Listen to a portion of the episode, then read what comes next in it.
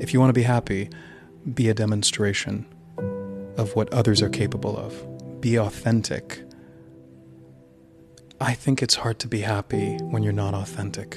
And I think it's hard to be happy when you're not living your truth, when you're not telling the truth.